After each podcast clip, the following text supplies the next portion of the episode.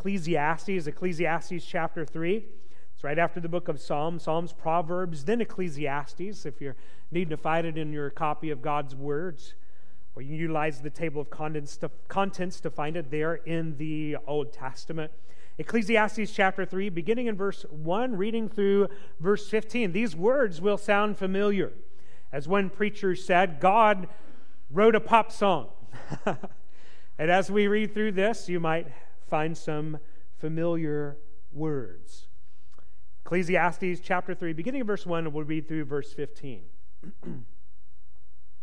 There's an occasion for everything, a time for ever, every activity under heaven, a time to give birth and a time to die, a time to plant and a time to uproot, a time to kill and a time to heal, a time to tear down and a time to build, a time to weep and a time to laugh, a time to mourn and a time to dance, a time to throw stones and a time to gather stones, a time to embrace, a time to avoid embracing, a time to search, and a time to count as lost, a time to keep, and a time to throw away, a time to tear, and a time to sow, a time to be silent, and a time to speak, a time to love, and a time to hate, a time for war, and a time for peace.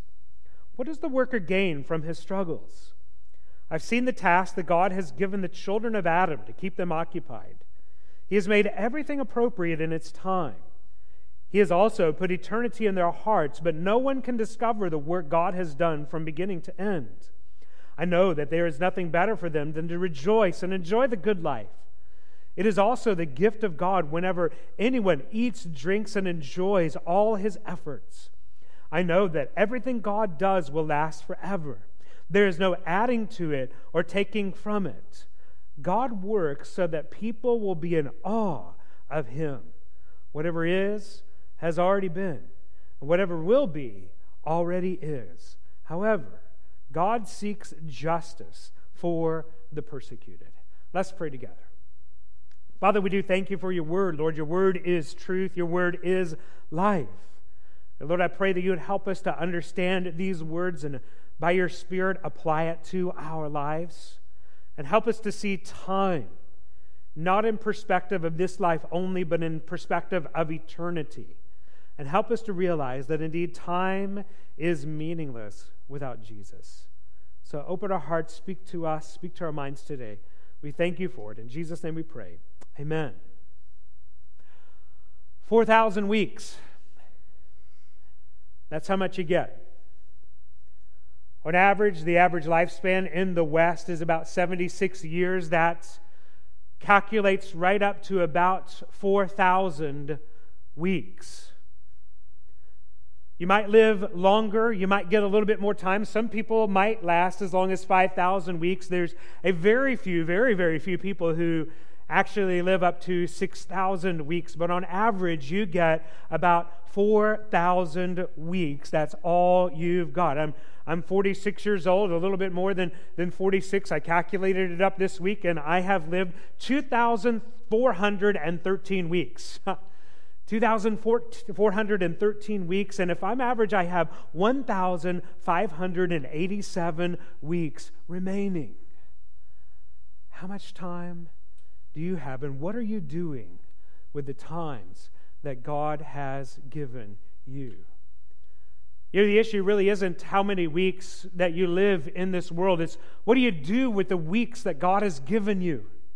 What is it that you do with this gift of time, this gift of life? In fact, every day that you wake up, every day that you wake up, every day that you breathe in and breathe out, all of it is a gift from heaven. Every single week, every single day, every single moment of your life is a gift from God. What are you doing with it? What are you doing with the time, with the weeks, with the days that God has given you? Some have lived very short lives, but have had an enormous impact. I think of missionary David Brainerd, whose life was written down and recorded. His journals were written down and recorded by Jonathan Edwards. David Brainerd, missionary to the Native Americans in the, colon, in the colonial days here in the United States, lived only 28 years and a little bit, or a little bit more than 28 years, or about 1,516 weeks. And yet, this man, David Brainerd, we are still talking about him hundreds of years later because of the life that he lived to impact so many. Not only the Native Americans, but also many who have been called to ministry and missions by reading his biography by reading his journals, an outsized influence compared to the short number of days that he lived. We think about others who lived much shorter than 4,000 weeks. We think about Jim Elliot as one. We think about Robert Murray M'Cheyne, who died one, uh, who died really young, but, but I still use his Bible reading plan almost every, every day to read through Scripture. What are you doing with the days that God has given you? Life is really short. Here today, gone tomorrow. As I was thinking about it, I was, I was thinking about, my goodness, how fast it goes by. I was looking at some pictures. It's Father's Day, and so I was looking at pictures, old pictures of my kids, and, and just thinking through old times together and things that we used to do, things we've done over the years. And, and I was thinking about my daughter, and I'm like, oh my goodness, how did this happen? I'm like, she is she just graduated from high school. Now she graduated from, uh, from, from college, and, and now she's going to get married. What happened? It seemed like just yesterday she was, I was pushing her on this swing and she was crying, Higher, Dad, higher. I'm like, All right, higher, here we go. Push me all the way around, Dad. I'm like, All right, I'll try. And, you know, it didn't work, but it was all right. It was a good try. It was fun. I remember my, my son, Preston, coming in the house and he's like, Tore up, Dad, tore up. I'm like, Oh no. what is tore up, son? Tore up and tore up. And he pointed out to the backyard. And I look out in the backyard and I see there's a little fort that he had. The wind had blown it down. And he was telling me, tore up. Go out, go back outside and go and go uh, go fix it. Go pick it up. But this weekend he has flown back to Oklahoma by himself to go visit grandparents. How did that happen? How did it go by so fast? And then some of you out there who have lived longer than the 2,413 weeks that I have lived are saying to me, You just wait till you have grandkids. and then you think it's just going by fast. You know, that's the hard part of life, isn't it? That every day that you live is proportionately a shorter period percentage of your life. Every day that you live, if you were to do the math, is a shorter percentage of the time that you have lived. That's one of the reasons why it seems like time accelerates. The older that we get is because every week is a shorter percentage of the total amount of time that you have breathed in this world. Indeed, life is short. And so, what do we do with that? How do we respond? How do we interpret the times and the seasons of life? There are several ways that we can, we can view this 4,000 weeks. We can view it with despair and despond. We can throw our hands in the air and say, mm, que sera, sera. Whatever is going to be is going to be. And so I'm just going to flow with the fates, flow with that so called fates, whatever that may be, and do that with my, with my life. Others respond to the brevity of life, the shortness of life, by becoming ultra planners and feeling unworthy to have this. How in the world do I figure it all out? I feel like such an ineffective manager of my time, and I've got to get it all done now. And we grow in our anxiety. Both of those are responses that Solomon here in this passage is calling to our attention. How do we respond to the brevity of life? These responses are, like many others, are sinful, man centered responses to time. As creatures bound by time, we cannot see the future. The future is clouded to us at best. But the good news of the gospel, the good news of this passage, is we serve a God who is not bound by time. We serve a God who is created time, but lives and exists apart from time. And in his eyes, the past, the present, and the future are all equally vivid to him right now at this very moment. That is the greatness of the God to whom we've already sung about today. He sees the past, the present, and the future all equally vivid before his eyes, even at this hour, at this moment. And he calls us to trust in him. And the only way you can properly relate to time, in fact, have significance to what you do when you live in time, is if you give your life to the one who is eternal, and that is Jesus Christ. And Jesus, one of the gifts that he gives us is eternal life. And here in this passage, we want to interpret it in context of Ecclesiastes, but not only in context of Ecclesiastes, but in context of the whole of Scripture, and know that time is meaningless apart from Jesus Christ. Time is meaningless apart from Jesus. There are two aspects of time that I want you to see here in this passage. The first is this life is about seasons. So ask Jesus to give his wisdom to guide you. Life is about seasons. So ask Jesus to give his wisdom to guide you. In the first eight verses of chapter 3, Kohelet gives us a, a poem about the seasons of life. The teacher here in the book of Ecclesiastes gives us a poem about the seasons of life. It's interesting the structure of this particular poem, this song that was made into a pop song back in the 60s. It's interesting the structure of this particular poem. There are 14 lines in this poem in perfect parallel each of them having two seasons of life that it points out. So 28 total seasons of life that this, that this poem gives us. Both of those numbers are divisible, 14 and 28, are both divisible by the number 7, which, according to the Hebrew culture, that is the number of perfection. God created the world in seven days. And so there's something being communicated about the seasons which God gives us in our lives. In His view, from His perspective, it is perfection. It is the exact number of weeks, the exact number of days that we need in order to live for Him, in order to glorify Him with the times that we are given. Sometimes you may have worried or wondered, maybe I was born in the wrong time. Maybe I was born in the wrong place or in the wrong situation. Oh no, God knew exactly where you would be born and how you would glorify Him with your life. Trust God's design for your life. There's an occasion for everything, he says, a season or a time for every activity under heaven. Now, if you were to read this in the Greek translation of the Old Testament, you would get an even better understanding of what it is that the teacher, that Solomon, that Kohelet is trying to convey here in this passage.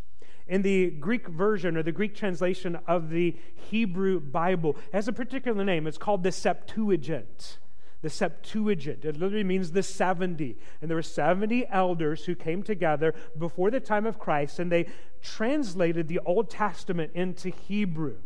Now, what's so helpful about understanding that is in, in the book, or they translated into Greek, they translated from Hebrew into the Greek. Now, what's so interesting about that is in the Greek language, there are actually two words, two possibilities that could be used for the word time to translate the word time from Hebrew into Greek. Those possibilities are the word chronos and the word kairos. The word chronos or the word kairos. The word chronos, we get our word chronology from. And so that word chronos simply means clock time. Like, what time is it? Or let's meet up at 2 o'clock, or let's have that meeting at 5 o'clock, or, or whatever it is. What, what, what time is it? That's not the word that is used here in this passage. It doesn't say what there's a chronos for everything. Like at five o'clock, there's a time to be born. At eight o'clock, there's a time to die, and there's a time to tear down and build up. That's not what he's saying here. The word that is used in the Greek in the Septuagint in this passage is the word kairos. That second word doesn't mean chronological time, it means the opportunity. It means the right time. It means the God ordained time. It means the right season of life. So, in everything, there is a kairos. Life is full of kairos moments those God ordained opportunities where this is appropriate or that is appropriate, or this is God's will or that is God's will. So he's saying, in our lives, by God's good, gracious design for us as his children, there is these series of appropriate, God appointed seasons, opportunities in our lives. And so our lives ought to be seizing every opportunity that God gives us every moment in our 4,000 weeks that God gives us to maximally glorify Him with our lives, and even in the midst of this sin scarred world. Throughout this passage, we are reminded that indeed life does have good seasons and good times that echo the reality that we do live right now in once Eden. We live in a world that was once Eden that has been fallen, that Jesus came to redeem, and Jesus is going to one day restore us to that tree of life, like we sing in the old song, that tree of life in eternal bloom that will be there in that uncloudy day. And I long for that. We live between the trees of life. Think about the good words that is used in this passage. There's a time to give birth, there's a time to plant, there's a time to heal, there's a time to build, there's a time to laugh and to dance and to gather stones and to embrace and to search and to keep and to sow and to love and for peace. All of those are good things, things that we long for, seasons that are like, yes, I love those seasons in life. But we all know that the reality of life in this world is, is that we live between the times. We live in the already and the not yet. Jesus has already come. He's already redeemed us. He's already saved us. We have eternal life now. And yet, we don't live in all of its fullness. And I have to remind you of that because all you have to do is turn on the television to see that, to look at the news and see that, or, or even I have to just listen to my knees creak as I walk up the stairs and know, yes, indeed, I live between, between the times. Not yet. We see those words all throughout this poem. He says, he reminds us that the world is sick, that a, a disease lies upon it. There are seasons where we die seasons of uprooting, of killing, tearing down, weeping, mourning, throwing stones, avoiding embracing, counting as lost, throwing away, tearing, hating, and war. There are those seasons, and we long in our lives for Jesus to come and give us deliverance, even in those very difficult seasons of life between the times of life in this world. Think about these words. Let's, let's just think about his poem here and walk through it a little bit. There's a season to give birth and a season to die. There's 4,000 weeks in your life. You have a beginning date and you have an ending that, that's true in our lives. It's true in so many aspects of society, isn't it? It's true in politics. One of the things that you will know if you study the history of the world is no nation has lasted forever. Throughout all of human history, there is not one nation that encompasses the whole of human history. We see that in business. I find it really interesting that if you go over to Kohl's here in the Tri Cities, there's still a Circuit City sign up. like, what? So you read the book. If you've ever read the book, it's a great book. It's called Good to Great. It's about eight businesses that made the transition from good to great. What's interesting is that Circuit City was one of them. And now they are gone, like wiped off the face of the earth, gone bankrupt just a few years. So don't ever write a book about good to great, otherwise something bad may happen. No, I'm just kidding. But not only that, if, if you go, you don't have to drive really far from, uh, from Circuit, where Circuit City used to be to see the, that etched in the walls, bleached out by the sun, you can still make out the words, Toys R Us. Or next door to it, you can make out the word Sears, right? what used to be there is, is no more. Well, now they have Spirit Halloween, but right, that's another story. and probably a good analogy for our time as well. Those are gone. Something different has replaced. So there's a season to plant, there's a season to uproot. There's a season to start something new, and there's a season to stop doing the ineffective. That's something we're learning as a church, isn't it? that there's a season to start some things new, and there's a season to stop the ineffective, and then there are seasons to build up new things to replace the ineffective, the things that the seasons have changed. There's a time to kill and a time to heal. In a, in a fallen world, that phrase could refer to a, it could refer to just war or self-defense or capital punishment. There's a season for everything. It's time to kill and a time to heal. Could also refer to agriculture. Even in my in my garden, there's a time I saw this morning that that my uh, my zucchini has flowers. I'm like, glory to God, praise Jesus. Oh man, we're gonna have some bread soon, or at least in a month or so. I was so excited to see that this morning, like early Father's Day present. But there's a time when I'm going to take that zucchini plant and rip it out of the ground because it will eventually die. There's a season for everything. There's a season to tear down, there's a season to build. Things wear out. Structures and organizations that once were effective are no longer. So you remodel, you tear down, and you rebuild. There's a season to weep and a season to laugh. There's a season for mourning and a season for dancing. I think about this year, I'll be doing both funerals and weddings. Certainly, there's a time for dancing, there's a time for rejoicing, but there's also a time for mourning here in between the times when we live in this sin sick, but yet God redeeming worlds. Time for throwing stones, he says, and a time for gathering stones. I think that's a reference to, uh, in that particular day when Solomon was writing this particular passage, the way you would wage warfare on a community is you would, you would go out to their garden. Nobody do this in my house, but you go out to their garden and you throw rocks in their garden.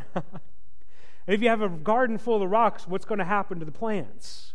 Or if you have a field that you're trying to plow, what's going to happen to plow when you run through a whole bunch of thick sturdy rocks, your plow is going to get broke up and you're not going to have a lot of good plants. That's why Jesus says you need to get those rocks out to have good soil in order to have a good crop. And so there's a time, even in this passage, there's a time for war and there's a time for peace. That's the imagery that it's giving there. There's a time to hug and a time not to hug. We all know that in a fallen world, there's a time when we build friendships, and all of us know the pain of when a relationship is severed when a relationship goes sour, when a relationship is difficult, and we've walked that pain of lost friendships. There's a season for that. We all know that joy, joy and pain. There's a season to search and a season to count as lost. We've all lost something in our lives that we couldn't find. Maybe you've lost your keys before. Some of you may have lost something even more precious, like a wedding ring.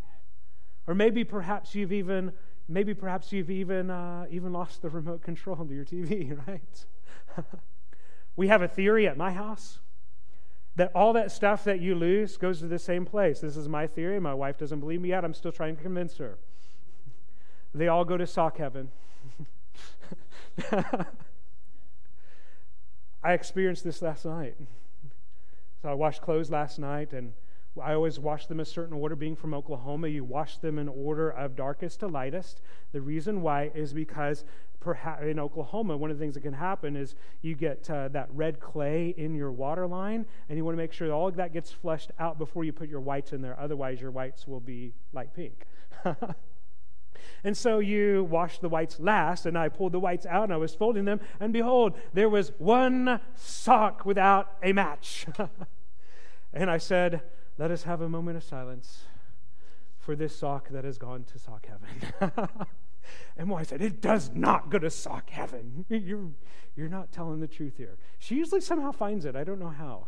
but that must be, I'm convinced that's where they go. There's a season to search and a season to stop looking. There's a season to keep and a season to toss. Hoarders, pay attention. There is a season to keep and a season to toss, all right?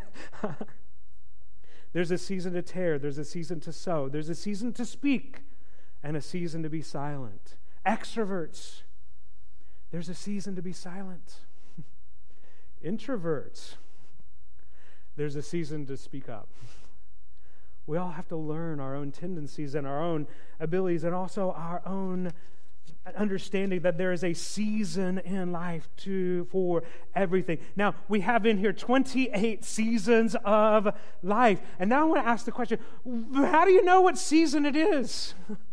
How do I know? That's 28 things. I can barely keep track of my keys. And that's 28 things in life that they got to know when to do this and when to do that and when not to do this and when to do that. How do I know? How do I know what season it is in life? And Solomon feels this weight, the weight of knowing what time it is, what season it is, what is the kairos moment at that particular time. And if all we had in the Bible was this passage and the Old Testament, we might try the best you can, do the best you can learn from people who are wise, but really you just got to try to figure it out. But the good news of the New Testament, the good news of the gospel is that God has shown us by his Spirit through his redeeming grace in Jesus dying on the cross for our sin, rising again from the grave, he gives us his good gift of his Holy Spirit, filling us with the life of Jesus, with the wisdom of Jesus. And one of the gifts that he gives us, James 1 5 says this Now, if any of you lacks wisdom,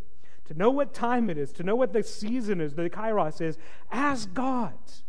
And he will give you generously and ungrudgingly, it will be given unto him. The good news of the New Testament is if you struggle in understanding what is the right thing for the right moment, and we all struggle with that, all of us need help with that if we struggle with understanding what is the right thing for the right moment, the right action for this season, ask God. And by His Spirit, He fills us with wisdom so that we can know from the one who exists apart from time and above time, who sees all of time equally clearly, He can give us wisdom so that we can respond in this moment in a way that glorifies God. We all know that times and seasons change. And we live in a world where they're changing faster and faster and faster. We need the wisdom of God. And the good news is He is ready and willing and glad hearted to give you His wisdom if you simply ask. That kind of wisdom comes from God, matching spirit empowered thinking and action to the season of your life and community.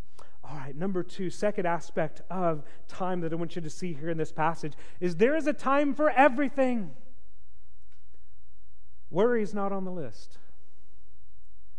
If you look through these 28 things, read back through them, worry ain't, worry ain't on the list. so that trust, or so, because worry's not on the list, trust that the sovereignty of God encompasses the times and the seasons.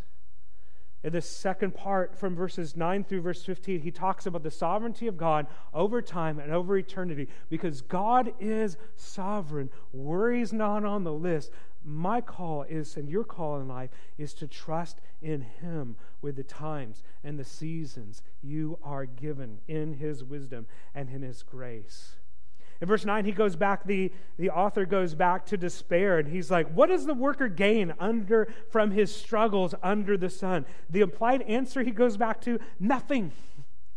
If this world is all that there is, if all that you have is 4,000 weeks and then you cease to exist, if the evolutionary, materialistic, humanistic worldview is correct, you get whatever the number of months you get, whatever weeks you get, and then you snuff out of existence, it is meaningless.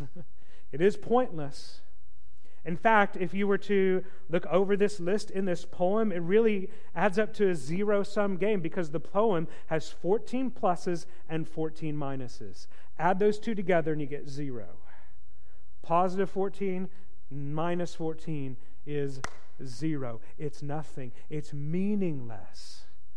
If that is all there is to life, if under the sun is all that there is to life, then eat, drink, and be merry, for tomorrow we die. It's all meaningless. But the good news of this passage is that it is not meaningless because he says there that God has put eternity in our hearts where we know and we realize and we recognize that 4,000 weeks isn't all that there is because 40 billion years from now, if you trust in Christ, you'll be living in the new heaven and the new earth, and you'll be glorifying Him in the new society and the new world that He is going to create perfectly, without sin, without disease, without any of that, in His perfect world, forever and ever and ever and ever in His heaven. We long for that day, and we know that this world isn't all that there is. Yet,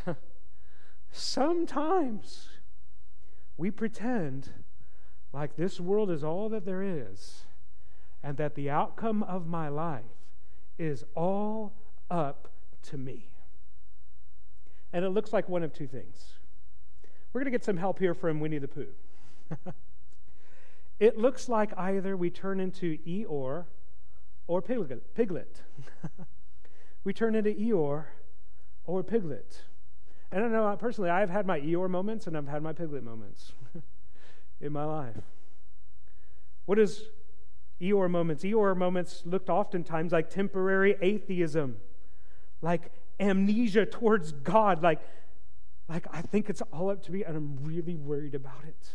In fact, I'm even in despair about the future. We think about who Eeyore, if you don't know who Eeyore is in the Winnie the Pooh series, Eeyore is the donkey and he's lost his tail.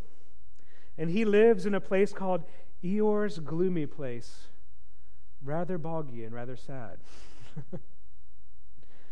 and his place is described as follows it's the place made of sticks.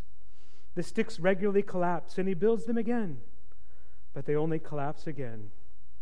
Oh, well, everything I build just gets torn down. Guess it doesn't matter anyway. And some of you and some of us feel like that sometimes, where we look at the seasons and we look at the times of our lives and we say, I might as well just give up. Oh, well. You know, in my house, at our refrigerator, we actually, we used to be on the front of the refrigerator, but for some reason they're not making the fronts of the refrigerators magnetized anymore. They're out of metal, at least the one we recently bought. Might be why it keeps breaking down. But anyway, another story. But you go on the side and it's got metal in there, so you can still use your magnets on the side. And we have magnets, a magnet that is holding up a picture of Eeyore, and on that Eeyore, he has a circle around him with a with a cross through him. Just to remind ourselves that that is not the biblical response to worry in our lives, is to descend into despair as if God's not in charge of our lives. The other response that we can often have is like Piglet. Oh my, oh my, oh my, oh my. so we get anxiety. How in the world am I going to? I don't know what I'm going to do. Pooh, you got to help. Pooh, uh, you're not worried enough, Pooh. Come on. and so we go into this frenzy of, oh, what am I going to do? I've got to, I've got to do something. And so something's got to happen. I'm, I don't know. and so we tend to those extremes in our lives. And here in this passage, we are called by God's grace to trust in His goodness, to trust in His sovereignty. Listen, worry is never in season. Worry is never in season. It's never the season to worry, not on the list, not anywhere in Scripture. It's never the season to worry. Why? Because God's in charge and God is good. God's in control, and God is good. In verses 15, uh, 10 through 15, the preacher reminds us that there is a God in heaven. He has given good gifts to people. He's made everything appropriate in His time. He puts eternity in our hearts. And so, therefore, with the times that we are given, redeemed by the grace of Jesus, this side of the cross, we're to live out our times for the glory of God. We, when we worry about the current season that we are in, when we endlessly play out the future scenarios, what if this happens? What if this happens? What if that happens? What if that happens? I know I'm probably not the only one who has ever had those internal conversations or those conversations with my wife. I'm sure you have had those conversations in your house as well. In that moment, what is happening there is Satan is just waiting for you and he's got you in his snare and he's there to steal your joy. And when we worry That should be a burglar alarm in our souls. Whereas, whether it is the Eeyore route or the Piglet route, when we worry about the times and seasons we are in, that should set off a burglar alarm in our soul that Satan is coming to try to steal our joy. And it is in those moments that we cry out to God God, give me your perspective on time. Give me Jesus' perspective on wisdom. And Lord, fill me with the Spirit of Jesus. Fill me with your wisdom so that I can see the times and the seasons from your heavenly perspective and not my limited earthly perspective. You think about it from Scripture, Psalm 31 15 says like this my times are in your hand. That is good news. It's not just randomness, it's God's sovereign grace.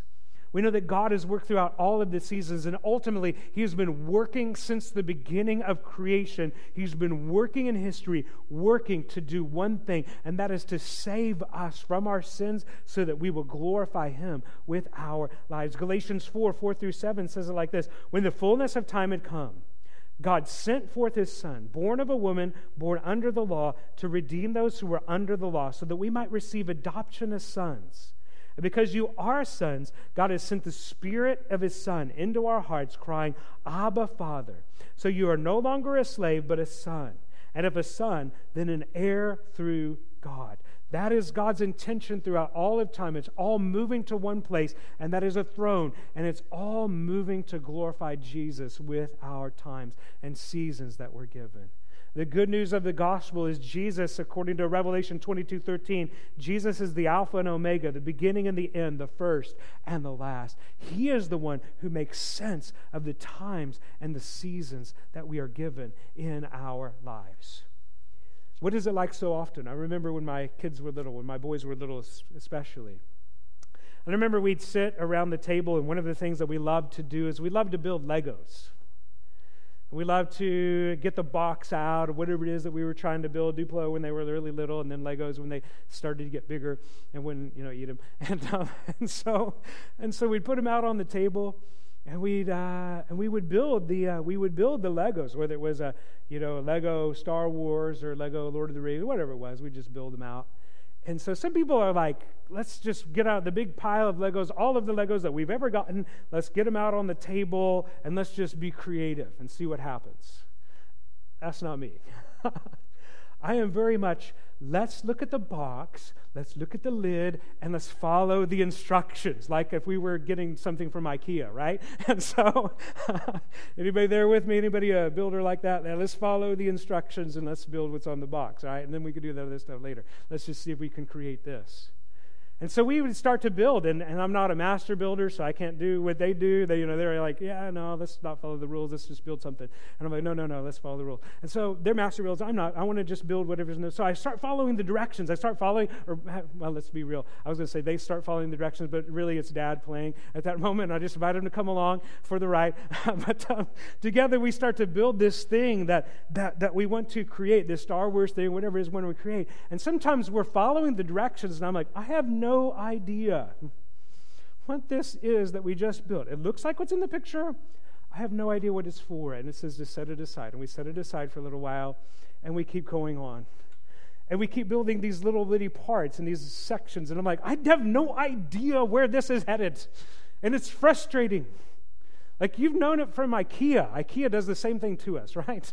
like, what are you doing to my life? Why did I drive to Seattle for this?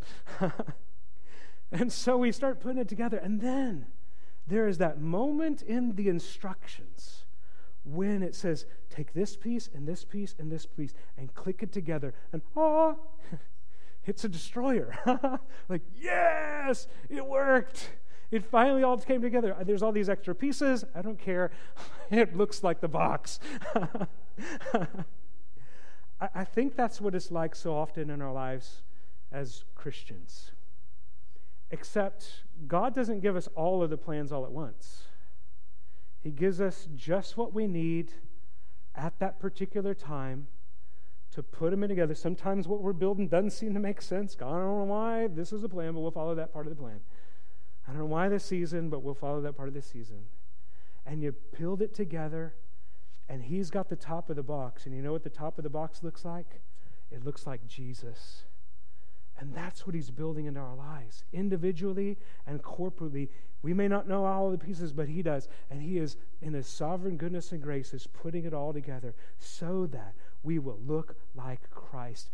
Want to see a verse for that? Second Corinthians chapter 3 verse 18. Doesn't mention Legos, but I think it's the same kind of deal. He says, "We all with unveiled faces are looking as in a mirror at the glory of the Lord and are being transformed into the same image from one degree of glory to another, one step to the next. This is from the Lord who is the Spirit." That's what God's doing in the times and seasons of our lives. So we trust him for his wisdom. We trust in his sovereign goodness that he knows what he is doing. In conclusion, let me leave you with this statement today. Living your moments for Jesus Relying on His wisdom is the only way to a meaningful life. So trust in His sovereign goodness for His perfect plan.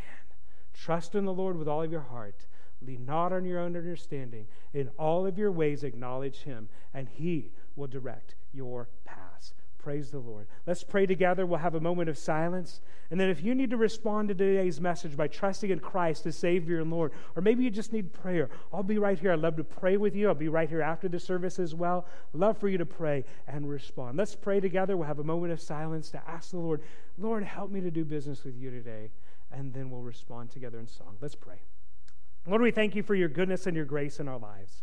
Lord, we thank you for your word, how your word speaks to us. And Lord, we thank you for the book of Ecclesiastes, the raw honesty of this particular book in the Bible. And Lord, we thank you how it expresses our longing, it expresses sometimes the difficulties of life between the times, but it also comes with hope. Hope looking forward to the New Testament when Jesus, you would be the keeper, the sustainer of our lives, the one who makes sense of time and eternity. And so, Lord, I pray for all of us. Lord, I pray that you would give us wisdom in these days, in these very difficult days where it seems like things are getting darker and darker as the end draws near. Lord, I pray that you give us wisdom to follow Jesus in our lives and to shine brightly for Jesus in this world and to interpret the times and the seasons well. Lord, I pray for us all too, whether we are tend to be like Eeyore or Piglet, where however our worry looks or anxiety looks, Lord, I pray that you would help us to cast all of our anxieties on you and to trust in your power and your wisdom and your sovereign goodness and your timing for everything, knowing you are working all things for your glory and our good, and that you are working these things in our lives so that we would be more like Jesus. Lord, thank you that you will finish your work in our lives. And so, Lord, we thank you for your grace and your goodness and your sovereignty in our lives and in this world. In Jesus' name we pray.